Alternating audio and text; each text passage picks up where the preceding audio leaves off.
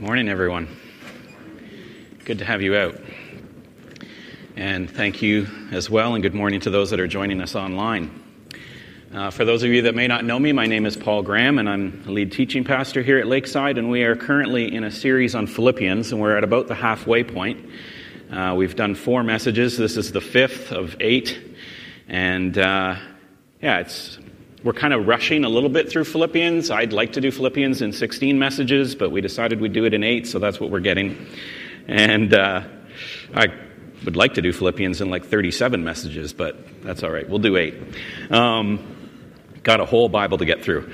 Um, so, this section that we come to um, is really at the heart. We're at the middle of the series. We're kind of in the middle of the book in Philippians chapter 3, 1 to 11. And Philippians, as you know, has been sort of characterized as the epistle or the letter of joy. And Paul repeatedly comes back to the theme of thankfulness, of joy, of rejoicing, even in the midst of oppression and suffering and persecution. We are to rejoice. And right at the heart of this letter of joy we get to the reason why Christians have joy. And Paul is going to summarize for us, in contrast to false forms of righteousness, the true righteousness that we can enjoy through the gospel. And we get an amazing kind of doctrinal, theological summary from Paul of what the gospel is. And I'm going to take this text, we're going to dive right into it. I'm going to take Philippians 3 1 to 11 in three parts. And the first part will kind of give us context uh, as to Paul's immediate context with the Philippians and how it applies then to us.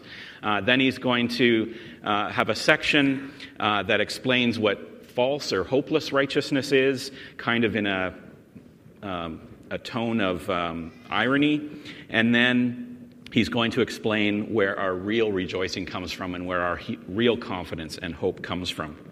And so I'll just pray before we read and we'll just dive straight into God's Word. Father God, we thank you for this letter. We thank you for the lessons it has taught us already. I thank you especially for this text right here today. This is uh, counted among many texts in the New Testament as one of the, um, one of the summits, one of the peaks, um, where we just get clearly laid out where our confidence, where our hope, where our rejoicing, where our righteousness comes from. And Father, it is offensive. Uh, I'm cognizant of that, that it offends the world to, to be told that it is not a righteous world. It offends religious people and good people to be told that they are not righteous, even if they're good. But then it ends with incredible encouragement and hope that real righteousness can be ours and that it is a, a gift that has been accomplished and done and offered to us. And so, Father, get our hearts and our minds in the right frame of mind uh, to read this text as the encouragement that Paul means it to be. In Christ's name, amen. So, Philippians 3 1 to 11, I'll just read the whole text, and then, as I said, we'll take it in three parts. Finally, my brothers, rejoice in the Lord. There's rejoicing again. To write the same things to you is no trouble to me and is safe for you. Look out for the dogs. Look out for the evildoers. Look out for those who mutilate the flesh. We are the circumcision who worship by the Spirit of God and the glory in Christ Jesus and put no confidence in the flesh. Though I myself have reason for confidence in the flesh also, if anyone else thinks he has reason for confidence in the flesh, I have more. Circumcised on the eighth day of the people of Israel, of the tribe of Benjamin, a Hebrew of Hebrews, as to the law, a Pharisee, as to zeal, a persecutor of the church, as to righteousness under the law, blameless. But whatever gain I had, I counted as loss for the sake of Christ. Indeed, I count everything as loss because of the surpassing worth of knowing Christ Jesus my Lord for his sake, I have suffered the loss of all things and count them as rubbish in order that I might gain Christ and be found in him, not having a righteousness of my own that comes from the law, but that which comes through faith in Christ, the righteousness from God that depends on faith, that I may know him in the power of his resurrection and may share in his sufferings, becoming like him in his death, that by any means possible I may attain the resurrection from the dead. This is God's word.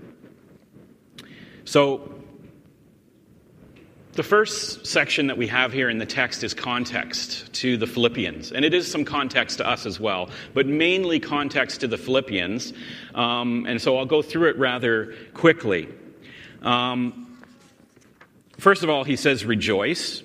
And again, he's bringing these Philippians back to this idea of rejoicing, uh, especially that rejoicing is the right response, as we've learned so far, to prison for Paul. It's the right response to persecution or suffering and needing to stand firm in a crooked and perverse environment, and even internal church divisions and turmoil. Paul says to the Philippians, You still rejoice. you know, the, the first two chapters of this letter have been about reasons maybe not to rejoice, but you rejoice. And, and, and how do we rejoice? Well, Paul speaking Philippi, to the Philippians specifically, he says, Look out for the, for the dogs. This is what's going on in the church. And it doesn't sound good, it sounds offensive, and it is offensive. He says, Look out for the evildoers. And, and this is what is going on. He's, he's talking about the Judaizers that he also has talked about in, uh, in uh, Galatians, and he talks about them in, in the second letter to the Corinth. And, and I just want to explain to, the, to understand the context of the Philippians, the turmoil going on inside the church is that Jewish people who have accepted Christ or believe that Jesus is the Messiah are also hanging on to the old law. And they're saying that Christians, especially Gentile Christians, needs to follow the feasts and they need to follow some of the sacrifices. And specifically, what he's addressing here is that they need to be circumcised so that they can be full participants in the covenant. Yes, Jesus is good. Jesus is the Messiah. We agree with that. But you also have to follow the feasts and the sacrifice, and you have to be circumcised. Now, that, as I say, is context for Philippians. We don't have people going around our church saying that we need to sacrifice goats or honor the feasts or, thank goodness, be circumcised. Uh, if anybody starts doing that, trust me, I'll stop them from doing that. Um, but Paul wants to stop them too. He says, This is ridiculous. They are seeking a righteousness, or they're putting hope in a righteousness that is under the law, and Christ has come to give us a new law and a new covenant. And so you don't need to do those things, and it's causing turmoil. And Paul is emphatic about this because this interferes with the gospel. This is why Paul is so upset. This is why he has so much animosity and enmity towards the theory or the doctrine of theology of the Judaizers. And he's not angry at Jewish people, uh, not at all. It's not the people that he's angry at. He's angry about what they're teaching. You know, in fact, in Romans 9, Paul says that he's overwhelmed with sorrow in his heart and great anguish, wishing that if it were possible, he could be accursed as a substitute to save his people. So this is not about Paul turning against the Jewish people or turning against Jewish anything. This is Paul saying these people who have claim to know the Messiah but are trying to add to what Jesus has done with works of the law are dogs. And he says they are not people of the circumcision. He actually says he they are those of the mutilation. It's very strong language. And if the language that Paul uses seems strong, it's because it is strong. And it would land on the Philippian church even stronger. But he says, in contrast, he says to the Philippians, he says, We are the circumcision, we who worship in the Spirit of God and in the glory, and we who glory in Christ Jesus, and we who put no confidence in these fleshly works, we are the true circumcision. And that's his assurance that we really are participants in the covenant with God. We are circumcised, we who are circumcised in the heart. We worship by the Spirit. We worship in truth. We worship Jesus. We glory, we treasure, we value, we hope. Our boasting, our confidence is in Jesus Christ. And so we don't have any boasting or any confidence in our flesh. As people, just human beings, we don't have any confidence. We don't have any confidence in ritual or practice or religion. And if you realize the parallel sentence structure here is that worship in that final statement would imply that the Judaizers are worshiping their own righteousness right? He says, We are the circumcision who put no confidence in our flesh. They are not the circumcision because they put confidence in their flesh. So that's why I've titled this text Rubbish versus Righteousness, because Paul is now going to go on in that context to say, Believers, friends, Philippians, you can have no confidence in the flesh. Do not listen to those people. Do not put your hope and your confidence in what you have done, because I'm going to show you where that leads and what that actually is.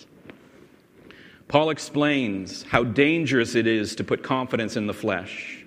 Here and in many places, probably most plainly and concisely in Romans 8 6, where he says, For to set the mind on the flesh is death, but to put the mind on the spirit is life and peace.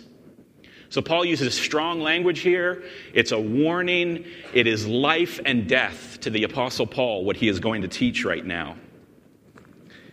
And he says, instead, we put, I should have been highlighting these things. He said, instead, we put no confidence in the flesh, no confidence in the flesh, no confidence in the flesh, but instead confidence in Christ. So, how does he do this? Well, Paul does this two ways. First of all, he gives them seven arguments of kind of mock boasting in his flesh.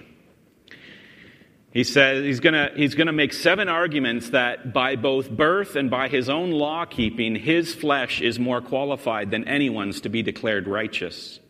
But birth, class, heritage, and works are trash compared to the righteousness of Jesus. He says he was circumcised on the eighth day. By saying this, Paul sets him above in the flesh any pagans who are not circumcised, or even maybe circumcised later in life, or anybody who was uh, circumcised in some manner not in accordance to the law because they had parents like me who just missed important dates and appointments. Paul is saying, Not only am I circumcised, I was circumcised exactly and perfectly according to the law on the eighth day as I was supposed to be. And then he says, I'm of the people of Israel. And here Paul sets himself from any proselytes, from any people who converted to Judaism as an adult and were not ethnically included in the covenant people. Paul says, I'm not a second class Jew. I'm not merely a Jew by choice, but by birth I am of the people of Israel. And then he says, I'm of the tribe of Benjamin. He knows his tribe. There's no obscure heritage for Paul. He can trace his lineage back to the original tribe, to a founding father of the nation. There is nothing that cannot be objectively determined is true that Paul is an inheritor of the covenant doubles down. He says he's a Hebrew of Hebrews. His conclusion of those three points is that he is a pure blood Israelite and fully embraces his heritage. He isn't some cosmopolitan, Hellenized, modern Jew who eats bacon and listens to Gentile music. He is a Jew all the way through. From birth to the present, Paul has no compromise of anything in his heritage as an inheritor of the righteousness of the covenant of being a Jewish person, a person of God. But then he goes on in his argument because it's not just his birth, it's not just that his heritage is impeccable. He walks the walk. He says, As to the law, I'm a Pharisee. The Pharisees were the uh, Israelite or Jewish equivalent of a holiness movement. The Pharisees stressed complete compliance with the law. They had no time for lukewarm or weak willed Jews. They tithed their mint and their dill and their cumin, Jesus says. And they wore their beards trimmed exactly according to the law. The tassels of their robe were just right. And Paul was a Pharisee. He was part of the strictest sect of law keepers. Paul sets himself apart from any more relaxed or more moderate sects like the Sadducees or even worse, the Essenes. I mean, the Essenes were practically hippies to Paul, they were very lax. So he sets himself apart from all of those people. And then he says, As to zeal, I was a persecutor of the church. Do you question my enthusiasm for guarding the law? This is not a mock boast of Paul's. This he actually, well, it is a mock boast, but it's actually true because he convicts himself. He admits, he incriminates himself to the church. He was, I was a persecutor of Christians and I tried to destroy them. He says in Galatians 1:13, "For you have heard of my former life in Judaism, how I persecuted the church of God violently and tried to destroy it." And so Paul says, "I'm not a moderate by any stretch of the imagination." And then he says, "As to righteousness under the law, blameless." Paul summarizes these arguments as well. He says, "According to righteousness of the law, Philippians, I want you to know, compared to these Judaizers who are trying to influence you, I am more righteous than any that they could claim under the law. Now, Paul's not saying that he was sinless, and that's why Paul says, according to the law, faultless. And that means two things. Specifically, it means that this is a fact that could be checked like all the others. You could check and see, like, had Paul ever had to go before the council for any law breaking? His record was clean. He's not broken any law or been accused of breaking any law.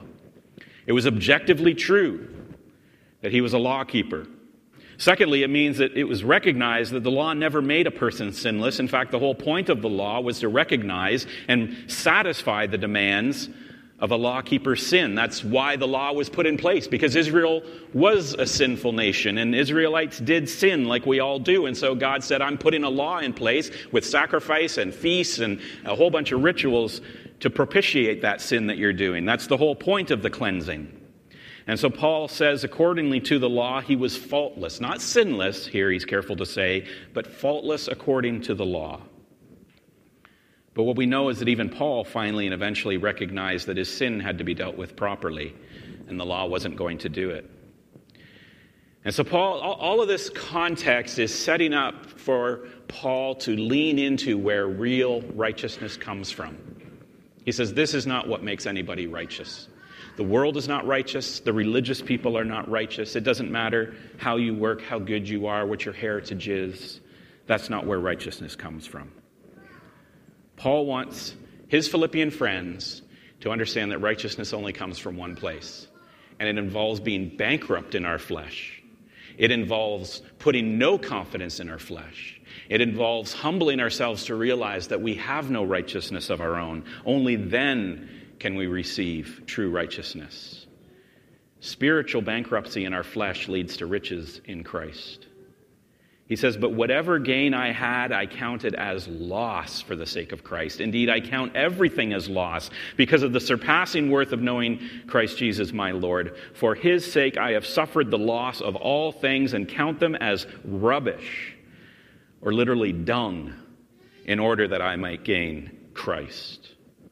Now, it's a little bit disguised in the sentence format employed, but what we can see here from Paul is an escalating contrast between the righteousness that he's just boasted about in his flesh and the righteousness that is in Jesus. And if you take each statement and compare them side by side, it comes out a little more clearly. He says, These I have counted as loss for Christ. Then he says, I count everything as loss for the value of knowing Christ. And then he says, I've actually lost everything for him, being Christ. And then he says, I count them as rubbish to gain Christ. So, four times in kind of an escalating way, Paul increases the emphasis of his words. I counted in the past these things I mentioned as loss. Today I count or reckon or consider everything as loss. Not only do I consider everything as loss, I actually have suffered the loss of everything, not just reckoned everything lost, but I've really endured the loss of everything, every fleshly reason for confidence. And finally, not only have I lost them, not only are they just gone, but they were garbage in the first place. They're dung. These are not good things that I've lost. They were rubbish and they're done with. And they were all lost to gain Christ, to have and to know Jesus. So, what's Paul's point to the Philippians and to us then in this context? He's saying to the Philippians, just understand your bankruptcy. Understand you have nothing. All the things you thought were something are garbage, and you should lose them all to gain Christ. You need to get to the point where you give up on yourselves and put your hope in its proper place. And that's offensive. This is why the gospel is offensive. It's offensive to the world to be told that they're not righteous. It's offensive to us to be told that we're not good enough and we can't work hard enough to be considered righteous. It's offensive. I get it. As I stand here and talk to the internet, I get it. It's an offensive statement to say these things. And if you've not been there yet in your life, ask a Christian sitting next to you. Every believer here today has arrived at this crisis point that Paul describes at some point in some form. At some point, to receive Christ, every believer has said in some way, I don't have it. I am empty. I am exhausted. My resources have run their course. I have tried, I have failed. I have nothing to offer. I realize it. And I realize now that there is nothing I can do in my own power to make myself right with God. I realize there is no substitute. I realize, Jesus, that you have it. You have everything. And I finally realize that you are the desire of my heart and my soul. And so I just give up. I surrender. I lay down my sword. And I empty my bank account of any pretense that I'm a good person and I can do this on my own. And I just need a little bit of help, but I'm mainly okay. Friends, listen, every believer has got there at some point in some form where we just said, we're not enough and we're not it, but Jesus is. And if you haven't got there, Jesus will get you there. Right? And it's not fun going there. Do you think Gethsemane was fun for Jesus? It's no fun going to Gethsemane. But there's no cross and there's no resurrection unless you go through Gethsemane. You got to go through the garden. And it's painful to go before God and say, There's no other way. And it's right at that point, it's right at that point of realizing we are bankrupt and losing everything of our own doing that you gain the wealth of Jesus. And that's the good news. That's when the good news of the gospel kicks in. And, and just so in our text, that's where Paul is leading his Philippians friends. He's, he's leading them down into forsaking and despair and abandonment of any hope of their own righteousness, telling them that it's all rubbish and garbage and counted as loss. And then all of a sudden the gospel kicks in. And it's right at this point now in the text, Paul distills the very essence of our gospel hope in Jesus.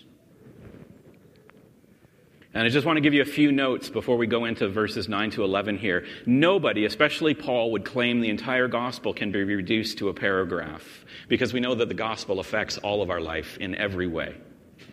But the following statement by Paul is apparently to him the very core of the gospel good news. It describes the means of his justification in verse 9, that means being set right with God. It, it, it, it, describes the experience of his sanctification in verse 10, that is how he lives his life. And then finally, it explains the hope of his glorification, of future resurrection in verse 10. So you have justification, sanctification, and glorification in one sentence.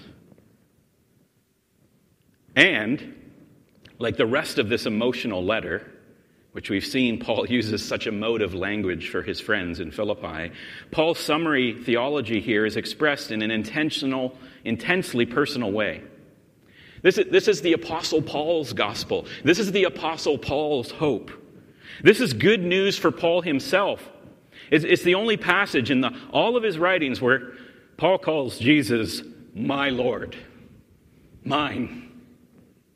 He's my Lord. It's not just something academic to Paul. It's not just a theory. It's not just a, it's not just a Jewish, you know, theory of God.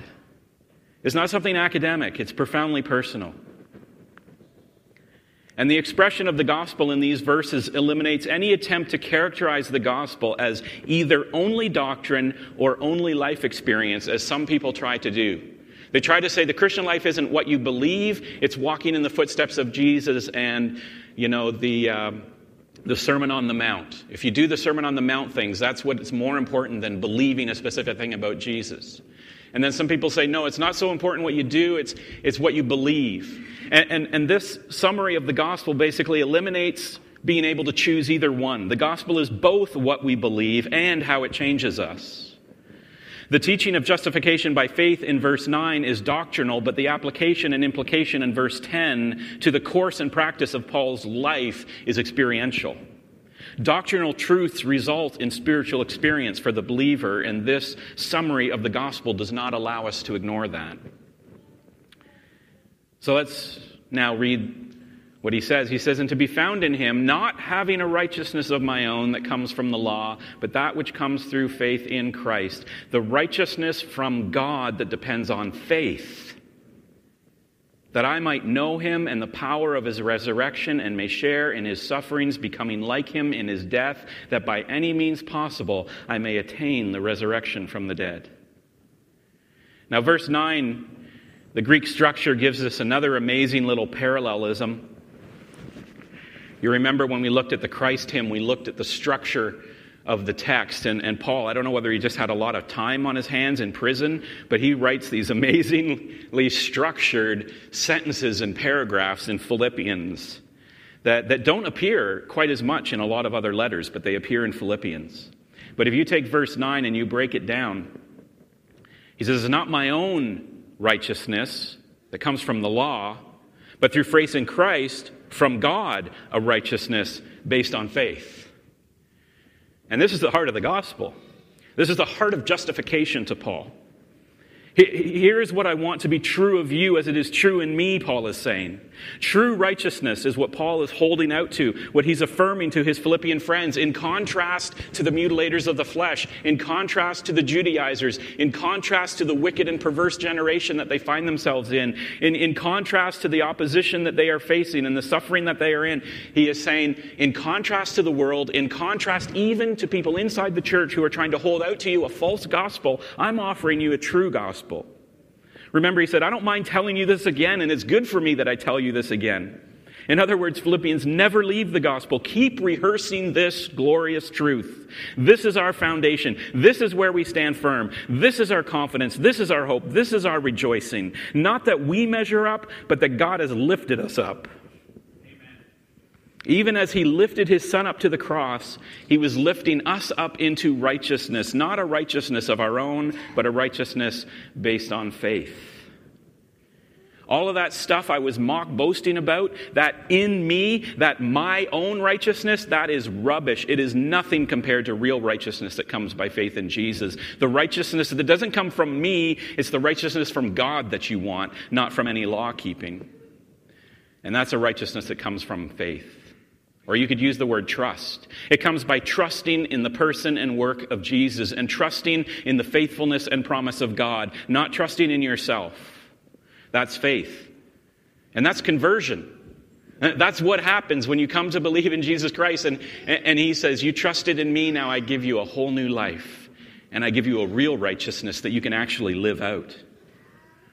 Because then Paul goes on to, in verse 10, to explain you join with Jesus. When this takes place, you join with Jesus in the kind of life he had. You get his righteous life. And Paul claims three extremely important things for himself out of this shared life with Jesus. And I don't want you to miss any of the three. He says that I may know him and the power of his resurrection and may share in his sufferings. It's three things that Paul lays hold of, of his share in Jesus' life, and they all go hand in hand. Paul says every believer must know Jesus, must know him personally, not just be a good person, not just follow Jesus' teaching, not just measure up to Jesus' standards or just agree with what Jesus taught. You must know Jesus Christ personally. And it's a lifetime of getting to know Jesus as He shares His life with you through His scripture, through His Spirit, through prayer in your heart. Jesus is making Himself known to you, wants you to know Him, and it's a lifetime of learning, of knowing that never gets finished. Why do Christians read their Bible? Why do they pray and go to church? Why do they listen to testimonies of other Christians? Why do they examine Scripture and do all the things Christians do? Because we want to know Christ. That's why we do it, because we love what Christ has done and we love who he is and we want to know him. So Paul says, You need to know Christ. Every believer needs and must also then, secondly, lay claim to the power of the resurrection in their life, or they will find the Christian life impossible to live. Paul expands on this in his prayer in Ephesians 1. In 19 and 20, he says, I also pray that you, Ephesian church, but he could say the same to the Philippians, that he could say the same to us. I pray that you will understand the incredible greatness of God's power for us who believe in him. You want to know what kind of power it is he has? This is the same mighty power that raised Christ from the dead and seated him in the place of honor at God's right hand in the heavenly realms. Paul says, I want to know Jesus, and in my life, I need the power of his resurrection. You live the Christian life in the exact same power that raised Jesus from the dead and sat him at the right hand of God in heavenly places. You, you think you don't have the power to live the Christian life? God has given you the same power he gave Jesus to be resurrected from the dead. That's the power we have. And Paul says, That's the power I'm claiming. Right? I'm not just justified, I'm not just counted righteous according to Christ. I have a life that I can know Him and I can know the power of His resurrection. And we need that power because all through this letter, Paul has been confirming the third thing that is a reality of sharing life with Christ that we lay claim to from Jesus. The first two chapters, he's talked about his imprisonment, he's talked about opposition, he's talked about the wicked and perverse generation, he's talked about standing firm, he's talked about it. The whole context of this is the third reason that we need this power is that we must stand firm because we will be persecuted. We will share in the suffering of Jesus. And Paul lays claim to that. He wants to share in the suffering of Jesus because he knows that sharing sharing in Jesus' life means sharing in his humility. We will face opposition. We will suffer like Jesus for the hope that we have. And Paul lays hold of the sharing and the suffering of Jesus in his life, and he encourages his Christian friends you lay hold to it as well. Don't run away from it, embrace it. Because it's through shared suffering and identity with Christ that we enter into the kingdom. The pattern that Paul is teaching here is clear. Christians share the humility and even the persecution and suffering of Jesus for the sake of the good news of the gospel that the world hates. He says, You're going to go down with Jesus so that you can rise with him in glory. Romans 6 5 says, For if we have been united with him in a death like his, we shall certainly be united with him in a resurrection like his. And what is striking about this summary of Paul's theology, remember the patterns that he's, that he's painting with his words in Philippians that I just touched on? What's striking about this particular summary of Paul's theology of the gospel is how it matches the Christ hymn that he has just in his prison cell very likely sung, but also written in this letter. You remember just a few sentences earlier, we covered this last week, the Christ hymn. And here, the gospel life is a parallel to Christ's life. And the pattern is simple there is a righteousness that is God's and is from God, it's Jesus' righteousness.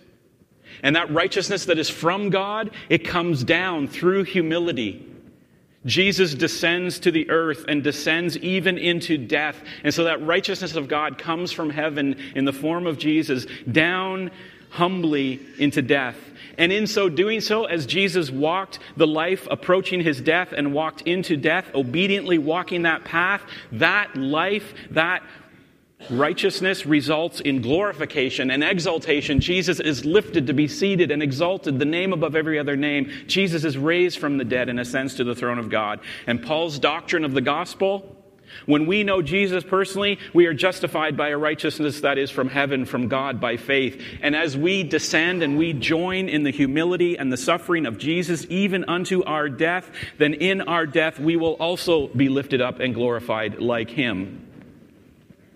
Not as Jesus is glorified, we don't sit at the right hand of God, but we are glorified like He is glorified. And so Paul's gospel Theology is a picture of the person of Christ, it's a picture of what has been done for us. And we remember again in conclusion that Paul is writing these words as an encouragement with some warning. He's warning, he's encouraging the Philippians to stand firm and warning them about the Judaizers and the false teachers and false gospels and false hopes in their own flesh. When he says at the end that by any means possible I may attain the resurrection from the dead, this is not a statement of uncertainty, as though he's not sure that he has the resurrection from the dead, but it is an unashamed declaration of Paul's gospel hope. This is what the gospel means to us. It is our resurrection from the dead in order to be with Jesus, to fully know Jesus and be fully known. The Bible is unapologetically clear that the gospel is good news to us because it culminates in a remarkable reward the defeat of death and identity and eternity with God as our Savior. But it's not just an unashamed declaration of our hope, it is also a warning against complacency. The doctrine of Paul's gospel makes it impossible to separate faith from experience or to separate believing from becoming. So Paul says, I've lost everything so that I will join in the suffering of Jesus. And my life will have the marks of true righteousness and of belonging to Jesus because it is by those means that God uses in my life, those means of suffering, those means of persecution, those means of humility. Let me phrase it that way. as I am humbled in my life as Jesus was humbled before the world, before others, as I am humble, as I walk the same walk that Jesus did, even unto my death, it is by those means that God is attaining my resurrection from the dead and my righteousness. And so we have here in conclusion that Paul is confident but never complacent, not confident at all in his flesh, but confident in the faith and the trust that he's placed in Jesus Christ.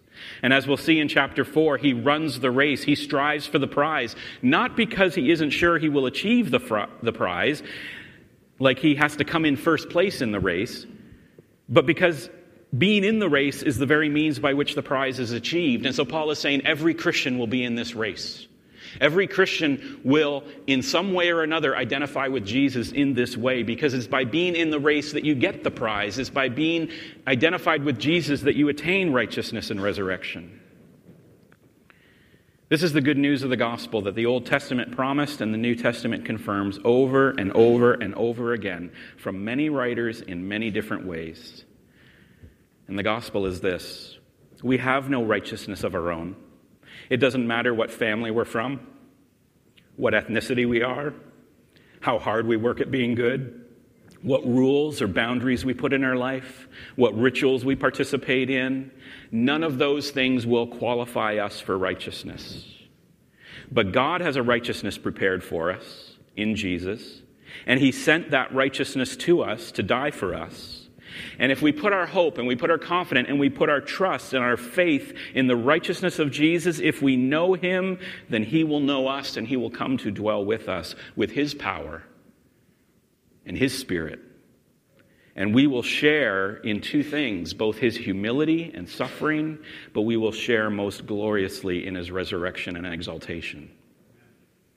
That's the gospel.